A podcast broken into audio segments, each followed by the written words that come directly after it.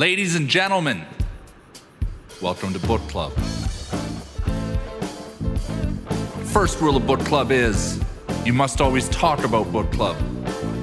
Second rule of Book Club is tell everyone about Book Club.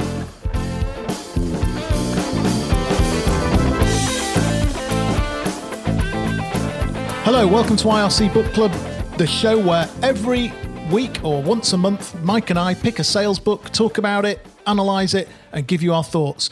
Welcome back, Mike. How's it going?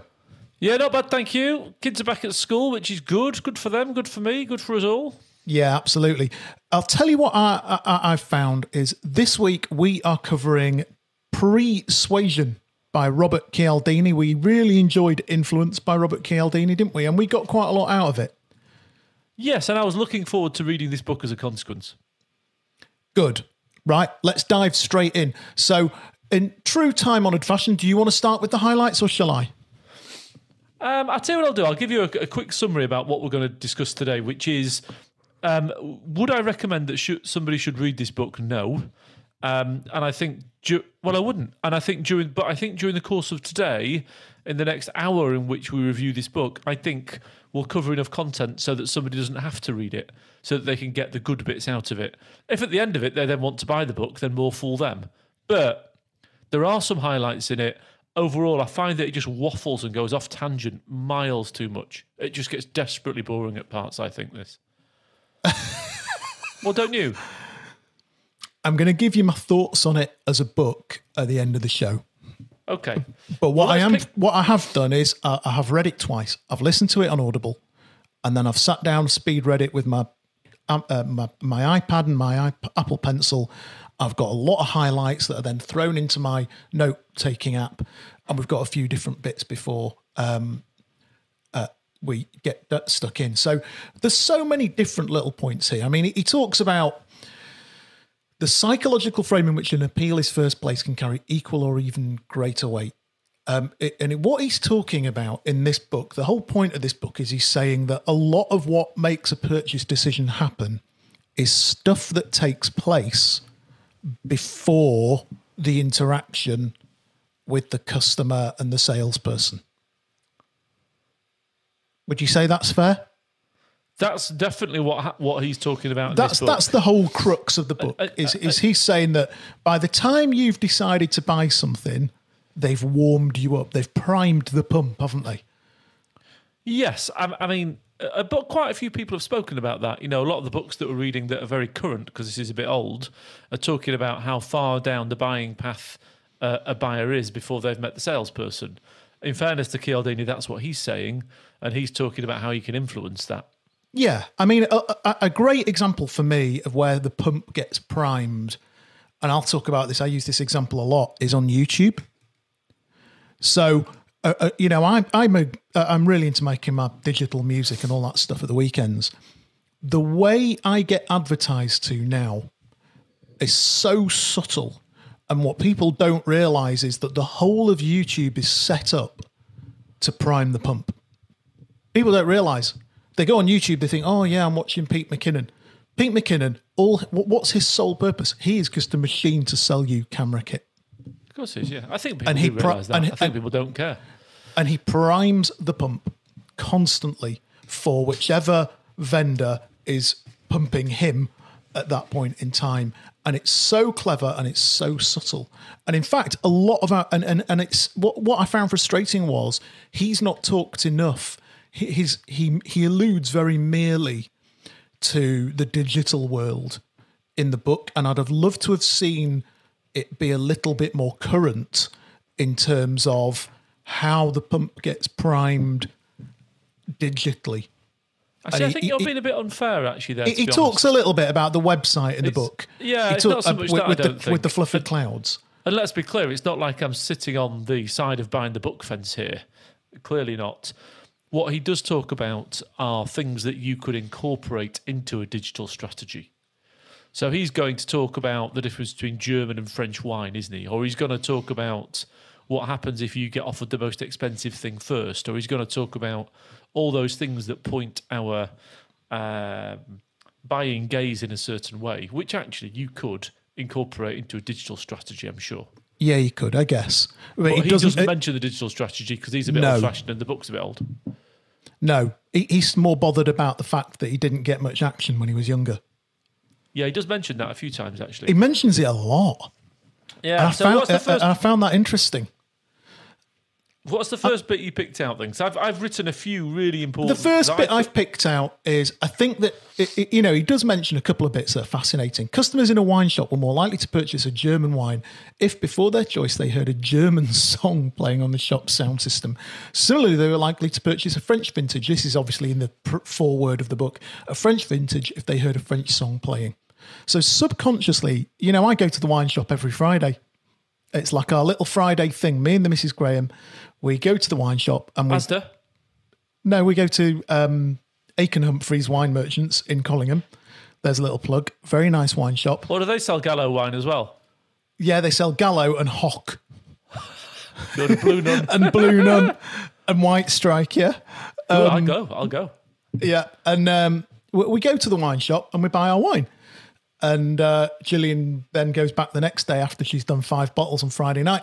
Um, but um, I find that I guess, there's a fascinating thought that something as simple as a wine purchase, you can prime a punter with just a little bit of sort of music But in the background. don't you think though? I- I've never heard of you wine merchant, I'm, and I'm saying it to take the Mickey a little bit, but don't you think though that that wine merchant? I've never been to it. It's in Collingham, which is a fairly nice place. Um, don't you think that their setup is primed to make you not want to buy the cheapest shit in the shop? Oh yeah, it's a, it's it's a, it's a proper wine merchant. He's, Well, he's my point is that that you're walking into a in inverted commas proper wine merchants. You're not going to buy the cheapest bottle of wine. Subconsciously, you won't be able to bring yourself to do that. no, And that's sort of what Cialdini's talking about. I think a lot of this happens in recruitment, right? I think that some of these pompous headhunters, I think when the client engages them, the pompous headhunters, unwittingly actually, have created an environment in which the person They've that's pre- going to bu- buy the recruitment services has persuaded them that it's the right idea. yes, there's a. Oh, I, I think executive the in inverted commas executive search business, uh, uh, uh, uh, which I personally believe is one of the great cons It's the Emperor's New Clothes. It's a it's- joke. Yeah, uh, um, uh, that whole concept. Uh, a lot of that is about pump priming with um, slick off. Well, he talks later on in the book about the importance of environmental uh, stimuli. So Exactly. so uh, and the importance of, for example, a, a really slick office and how that then affects behaviour and how it affects buying behaviour. So they prime the pump with the way that they look, the way that the individual looks, smart, big posh rugby union playing hello. I'm a top guy. I sound a bit public school. Very good, smart, super smart suit. Uh, Yes. I, mental th- I think offices. they're trying to intimidate people with that hiring beautiful people in a beautiful place. But I, but I equally think that the consulting sector is very similar. That they prime the pump with bullshit, and then the punters buy it. Yeah, it's like all it's like these Accenture. KP, yeah, yeah, Accenture, KPMG, all that shit. I, I think actually ninety percent of the, what the punter is paying for is the subconscious pump priming that made them buy it. Yes, and then getting back to the book, I 100% agree with you. And then getting back to the book, I was hoping this book was going to be full of how to create that environment. But Yeah. actually, how to create that environment and how to do the persuasion bit, he could have done in 20 pages. The remaining, God knows how many other pages there were, was him just waffling on about irrelevant stories. Yes, it was, and that was very And frustrating. that was your problem when you were out dogging, listening to the book. Is your mind will have wandered off, and all of a sudden you'll have thought, "God, I've been listening for ten minutes. Uh, did he just say something interesting?" And I found that with the book, I thought, "God, I've just read ten pages, and I ha- and I had read every word, and thought, I wonder what he said." Because Well, it's normally, so boring, Mike- a lot of it. Normally when I'm walking the dog and I'm listening to the an audio book, if it's a workbook for something like book club, um, if something's really hot, I think, wow, that's I really want to talk about that on the show. There's a button on the Audible app that you can use to clip a note. So I'll stop, I'll pull the phone out of my pocket, I'll just hit it, keep walking, right? I've not hit it once on this book. But and, and you're right. But- I was the same. But, the, but there are some little gems in here. But the concept of persuasion, of teeing somebody up for a sale before you actually engage with them, is a brilliant concept, and so many pe- so many successful companies do it, and the unsuccessful sellers don't do it, but they should be trying to do it. Yeah, he, there's another example early on in the book where he talks about uh, an insurance salesman going to a house, right? I, and he, I must he- have read it, but I can't remember. yeah, reading it. a- and and the, he- he's been on three different meetings with this particular insurance sales guy, and the sales guy deliberately leaves something in his car, Ah, that's right. Yeah, yeah. and he he explains that he deliberately leaves something in his car, and he says, uh, and then he looks at the family that he's selling to with the insurance, and he says, uh, "I'm sure you can trust me to uh, go in and out of your house, all right, can't you?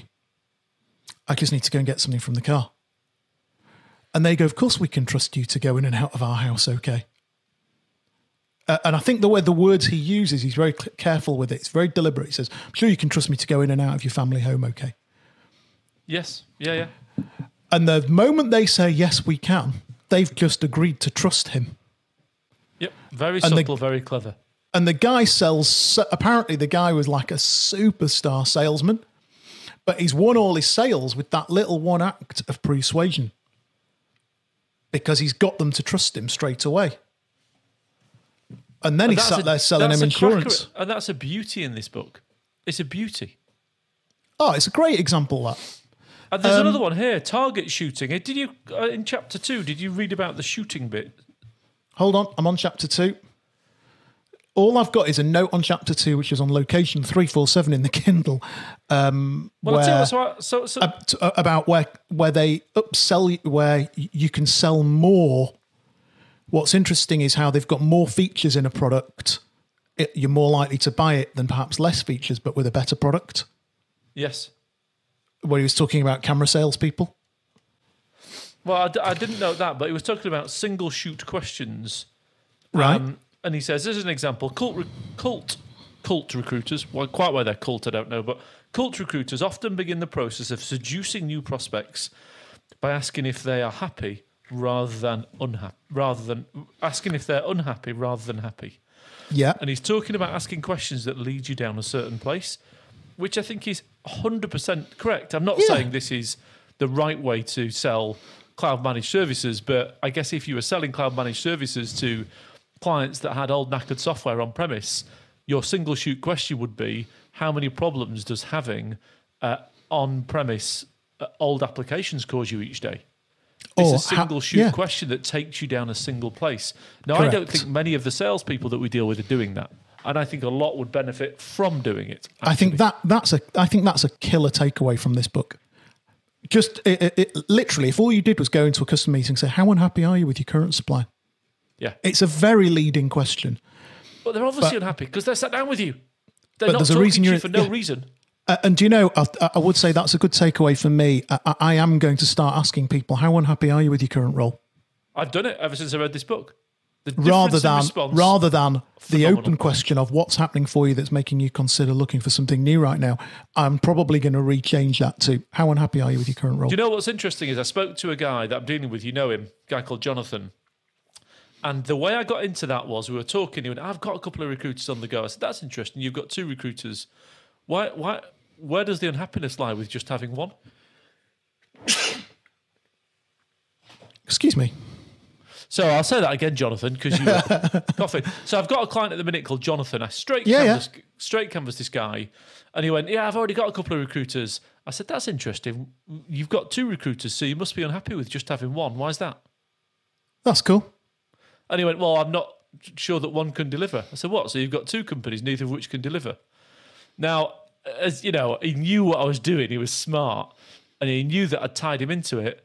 And then we got talking about selling books and stuff like that. But it's interesting, isn't it? That, that uh, you know, I've, I've got five recruiters that I'm working with. You're working with five recruiters. What's wrong with them? Yeah. What do you mean? How unhappy are you with the way you're recruiting at the moment to have five recruiters? You've got five recruiters. That sounds crazy. And that's a pre-influencing question. Now, of actually, I think it's just an influencing question. But it's leading. It's, It's, it's a good. just a, it's a clever. good question. Is the point? Yeah, I mean, I got panned on LinkedIn um, a few weeks ago about a point I made about the use of the English language as a surgical instrument with which we do our work, um, in reference to uh, the unfair advantage, which we'd covered, um, which both you and I really love. And a lot of people really sort of panned me on it um, because the, the conversation kind of went down a little bit of a route around talk it it went down a route of talking about education backgrounds why articulate people do better than inarticulate people and so on and i got leathered for this but the reality is language is a surgical instrument mike for a salesman a It's surgical, instrument. instrument for good ones. Yes. And the ones that I think, if I, I really look at the top ones, they all have incredible knowledge of what their words really mean when they come And out of th- their but mouth. let's just clarify that because I do agree with you. What you're not saying is that they need to have swallowed a dictionary and been to Cambridge. no. Because we know both know a salesman who I placed. Well, that's, the, that's a better example. There was a chief exec that I've dealt with for 20 years who has, who has sold his business and he's probably sat on a desert island somewhere right now. His grasp of the English language was mediocre. He had about 24 letters in his alphabet with his thick regional accent. His use of English was a precision tool. He would just say, Why? What do you mean? How do you mean? Lovely, elegant, simple questions didn't get wrapped up. And I think that's what you're talking about. Isn't that somebody's got to know that a sentence is structured with an adverb and a pronoun in a No. certain order? No. It's Or- or- about knowing mm. that what comes out of your mouth at every single communication that leaves your lips, every utterance has a meaning. And in fairness to, to this guy, Cialdini, He gets whatever that. his first name is, He gets that. he gets it. He just doesn't explain it very well. No. Um, and then he, the, the other thing he, he talks about, chapter three, he talks about the importance of attention. Oh, I'm glad you mentioned this. I, I'd put some notes to this. What, go on. I, I really like what he's talking about here. So he said, what, be, what effectively, what we're paying attention to at any given point in time is influence in and of itself. Yep. So if you can create any form of attention, you know, it's like a is it a attention, interest, decision. Uh, so effectively, the noisiest, squeakiest wheel does get the oil. That's what he's saying. And I think, as an addition to that, he's saying you've got to, if you want to influence somebody, you've got to think at what point you want to influence them and draw their attention to something. So, you know, if somebody's dog has just died, it wouldn't bother me. I know it'd bother you hugely. But if your dog had just died, it would be the it would be the wrong point to try and sell you a car because you would attach huge sadness to that car at a subconscious level. Yes. Yes, absolutely. And then he's got uh, it, what, what chapter are you looking at now, Mike? Chapter four, I'm on. What's focal is causal. Yeah, I, I, and I think that this again was interesting. He said, he said, channeled uh, channeled attention is a big deal for creating influence, big enough to account for the patterns of conduct that can range from perplexing to alarming. So, I, what he's thinking about here is is where are you focusing on, and what does that mean to the uh, persuasion environment? Yes. which I which I thought was quite interesting. If you go back to your wine shop example, I reckon that if your mate was outside in a Porsche and you just walked into the wine shop, your focus would be on the success of your mate, and that would influence the bottle of wine that you would buy. Whereas if you went to the wine shop and there was, uh, I, I, I don't know, two teenage kids sat outside drinking White Stripe, which is unlikely in Collingham, obviously, that might that, that would affect the focus of the bottle of wine that you purchased. There, summarised this chapter. But what that's important is what does that mean to our salespeople, and then how can they use it in the sale, which he doesn't really cover. No, uh, there's, uh, uh, and I'm, I'm going to be honest, Mike. There's no point in this book. I'm going to tell it like it is. There's not one thing where I've got out of this book where I've thought, do you know what? I'm a better salesman for having read it. Oh, and it's the and it's that. the first time. It's the first time on IRC Book Club where I can say that I've I've actually not got one there's nothing in the eight hours I've spent listening to the audiobook, the two and a half hours I've spent highlighting the book the other day, in ten and a half hours of my undivided attention or slightly divided attention, there's not one thing where I think, do you know what? I'm a better salesman for that. Maybe the concept of, uh, I really liked the whole idea of, for example, clouds on the back of your website will then lead. So I'll just give an example for the listeners. If you put clouds on a website, um, and you've got a furniture shop, fluffy clouds would influence people to be more bothered about comfort as a buying criteria, for example, than perhaps something else. So you can pre influence people just by having fluffy clouds on the website. Amazing. And I like that. It's made me think okay, what's our pre influencing message?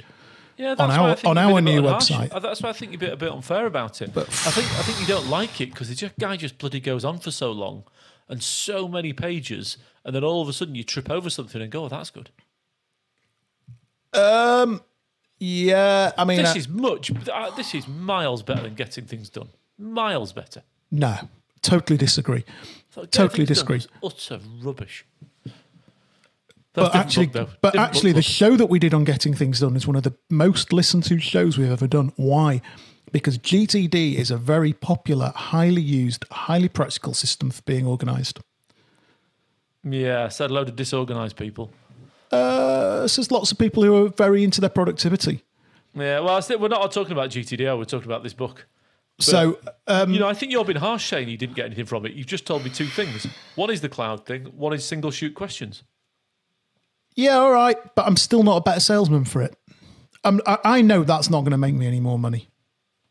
Oh, I think that will that will make me more money. i am not going to look back at the end of the year and think, "Wow, I'm richer for that."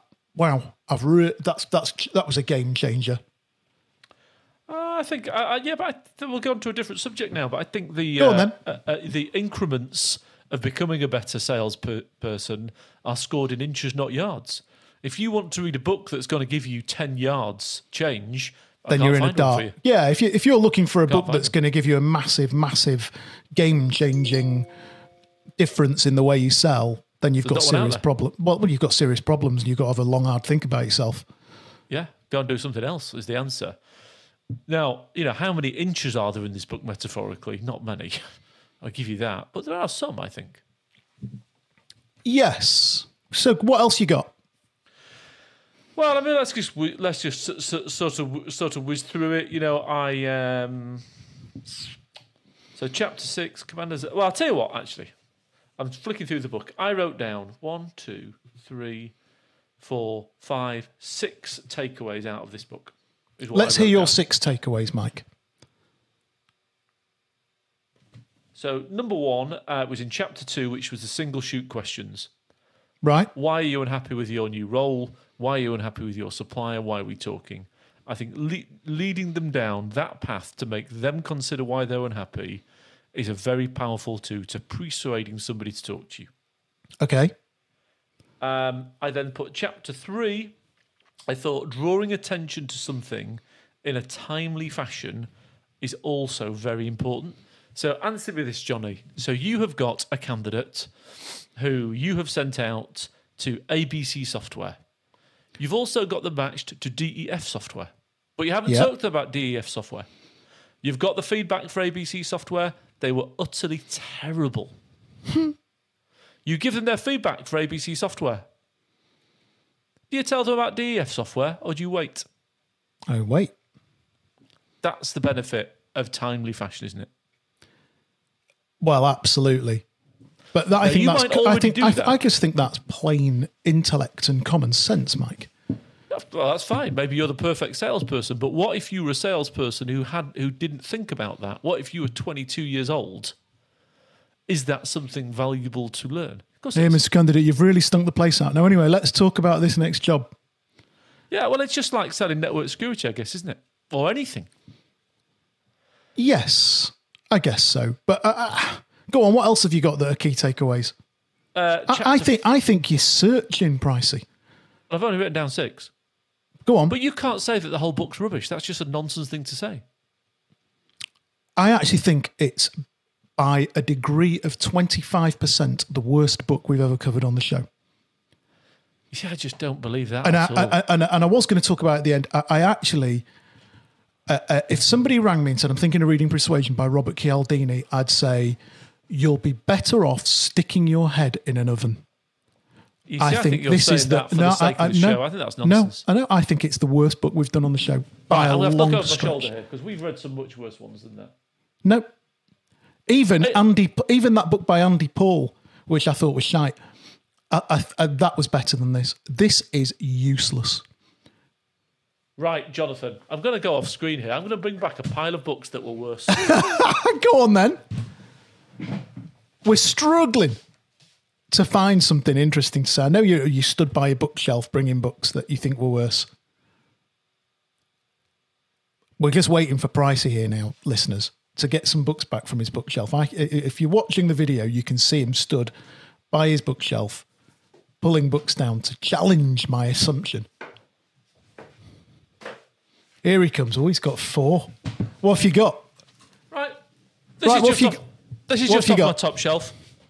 Amp up your sales, Andy Paul. I said Andy Paul's book was better. Agent of Influence, Jason Hansen. Uh, it never made the show, Pricey. It never, it never even made a recording. No, we did one recording, Johnny. We actually bought it for two clients. Yeah, but we never recorded a show about it because it was that Seven bad. Figure Selling by Brandon B- never made the show. Well, I know you haven't read that. Can I tell you something, Johnny? Don't read it. I bought it because you bought it. Literally Salesperson's secret code. better, better than this. No way. Way better than this. So anyway, let's get back to this book club. I just think you're. No, So what are we going to say about this book then, Johnny? Are we just going to say tell people not to buy it? Um, there's there's some. I, I know because there's a couple of interesting bits, but I am going to tell people not to buy it. I really like the thing he talks about about persuasive geographies and, and positioning. I thought there was a, a really interesting thing where he talks about how girls do better in science and maths if they're not surrounded by boys. I thought that was fascinating. How I apply that as a salesperson, I do not know, um, and and how, and what it's got to do with influence, I don't really bloody know either. Um, uh, uh, uh, he talks about how girls do better in science and maths tests when they are with other girls, where the teacher is a girl, um, and they are in an environment where there is less stimuli on the wall. Brilliant, very I'm, interesting. I'm laughing because you're absolutely right. I mean, what's it got to do with selling stuff? Oh, it's just just um I like the fact that he talks about unity. I think that that's something I might be able to use. So one of the things he talks about is um, how you can pre-influence people and influence people by creating unity, and, and you know, I even dictators over the years have used unity very wisely to create a concept of we and us. Um, you know, clapping for carers is unity. We're all stood outside our houses at Well, football, six o'clock. football hooliganism is unity, isn't it? Correct. Uh, you know, when I go to a game and, you know, I'm like a real old timer now, stood at the back of the terrace with the young lads i- in, in the real crowded bit. But I walk in and there's still a few knowing nods. Here he comes. This guy always gets a song going. We know him. He's been coming forever. And then I stand up, arms in the air, like a hooligan, even though it's rugby league and there are no hooligans. Um, and I get a song going. And actually, that's a real unified thing. It's us. You walk out the stadium and you say, "We won." Yeah, it's you. It's your tribe. So getting and I think to context so. No, so where so the context of that is very interesting. So uh, I- I've got um, a, a, a video editing and camera editing app called Luminar, And one of the things Luminar are really good at, and I think it's really interesting, this is they have like this insiders thing where it's a, a, a private community Right. and um, you're kind of in the community and you're one of the you're a Luminar user, but it's not even a Facebook group. This is more private than that, and it's early could releases. No, not unless you're a Luminar user, and not unless And you how have a Luminar become, how do I license. become a Luminar user? I guess I You buy part, you part with part, part with seventy five pounds for some software. I've also got another piece of software called Endless. Um, Endless is um, a, a jamming. You, you make music with it, right? They are brilliant at creating this user community. Now, I do think that's a good takeaway, and it did make me think: what if we had a, a, a community, IRC insiders, almost like our own little user community? that's idea, a that, ve- yeah. yeah. That that that's. uh, but does that make that- me a better salesperson? No, that makes me a better marketeer, and it makes me a better entrepreneur. But uh, does it really make me directly a better salesman? No. I guess that's uh, that that's you know within the the big vendors who sell through the channel. I guess that's part uh, similar along the same concept, really. Of course it is. You know, I'll tell you who, are, and you look at other brands and products that we buy where, the, you know, I'm a Freemason and Freemasonry is all about unity. The, the whole, it- what con- exercise bike have you got? I've got Peloton.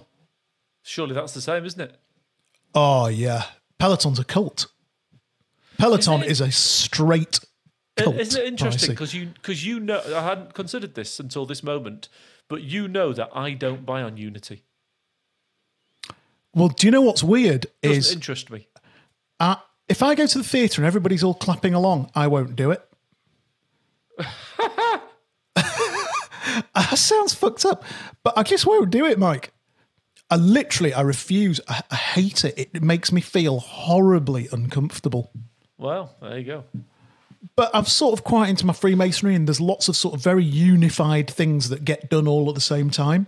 And I think that's a very interesting thing, you know, in terms of manipulating and controlling people. You, you can see how cults do it. Yeah, Um, yeah, fair enough. So Unity. What else? What else have we got here? Um, what about this one? Unity, uh, about the palm based information in my partners.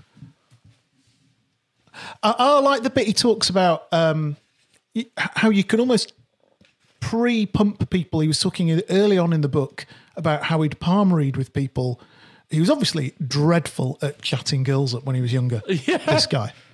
This is a guy who was clearly dreadful at it, had no game whatsoever. Strange, isn't it? Most salespeople are quite good at it. So he he- admits to the fact that he would go and do um, basically made up palm reading.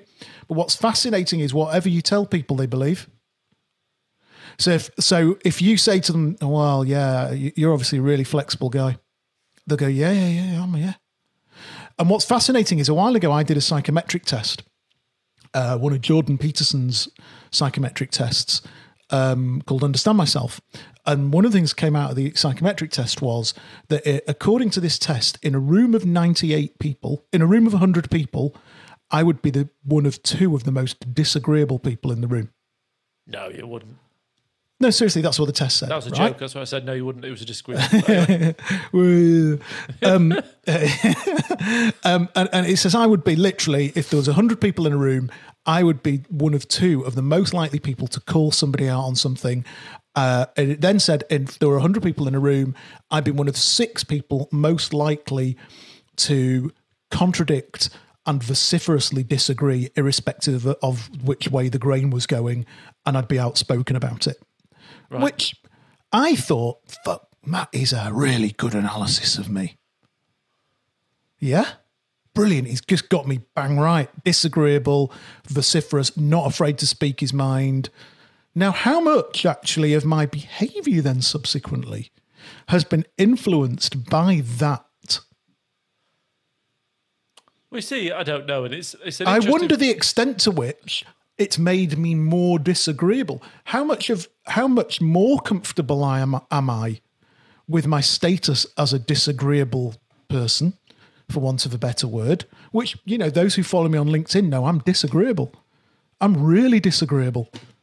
I'm an unbelievably disagreeable person, but how much of that has been influenced by that one test, by that guy whose book I read, 12 Rules for Life, who I respect as a thinker, who then wrote, uh, created a test which told me I was a pretty disagreeable guy.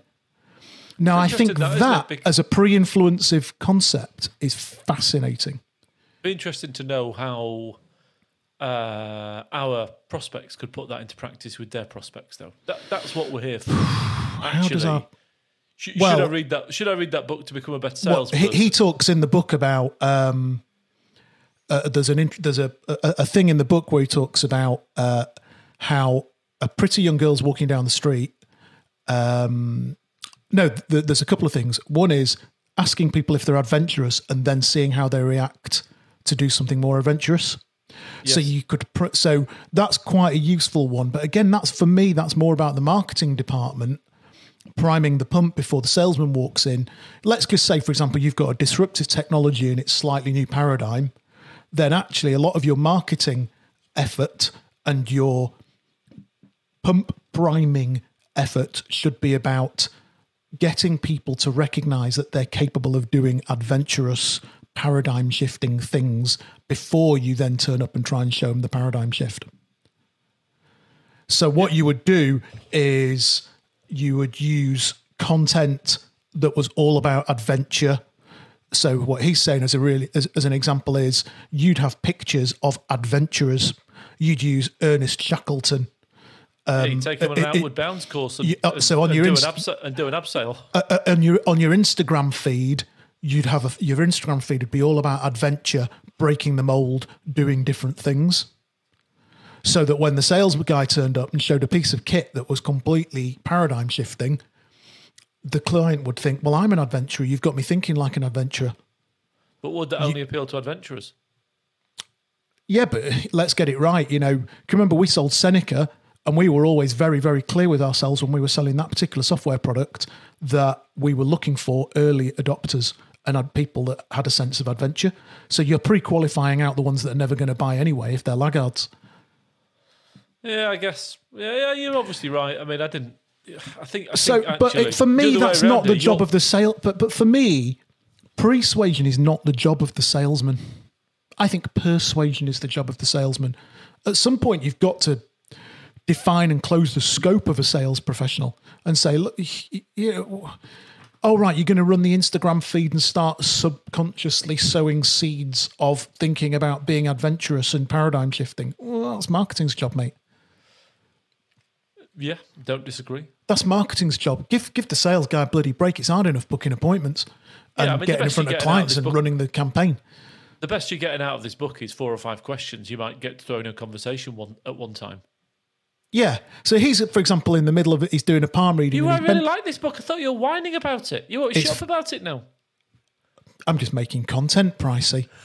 You do, yeah. I think been, I, I- I think you're you're uh, you, you're not wanting to admit that you might have you might like the book more than you said. You know, you seem to really like it.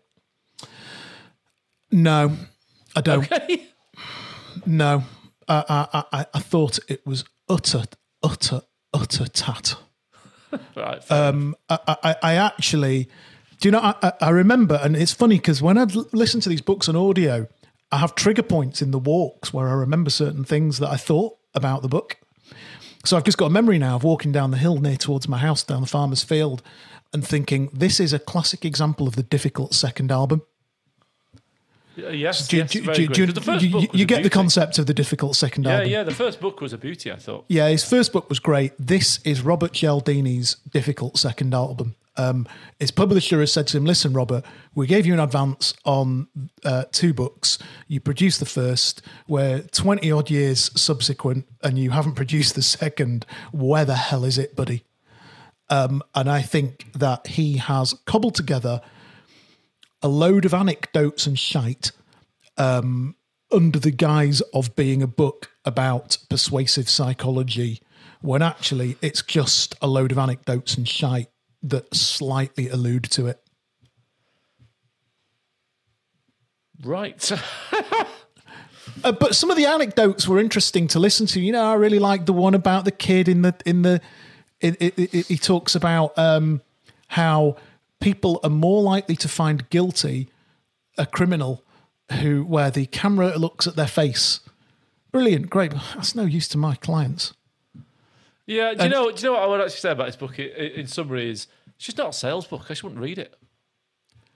No, It's um, just a theoretical debate. And you know, if you're into some form of psychology or something, then yeah, fairly interesting, I suspect. It's not a sales book, is it?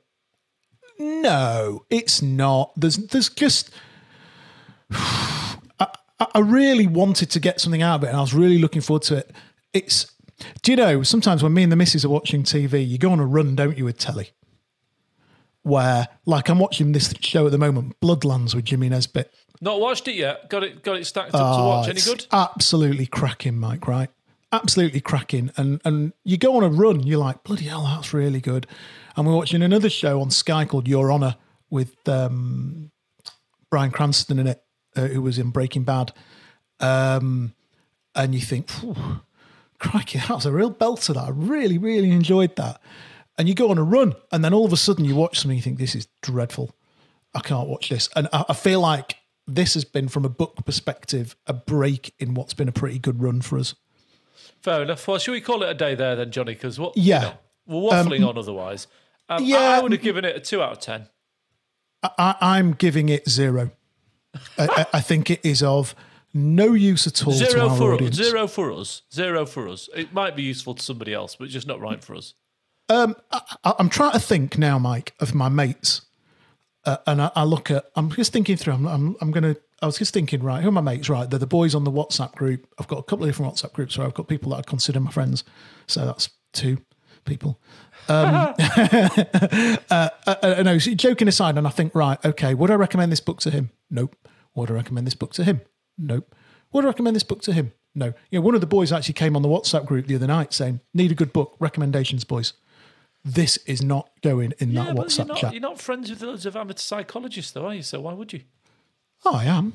That particular guy who asked, he is a heavyweight amateur psychologist, very into well-being and psychology.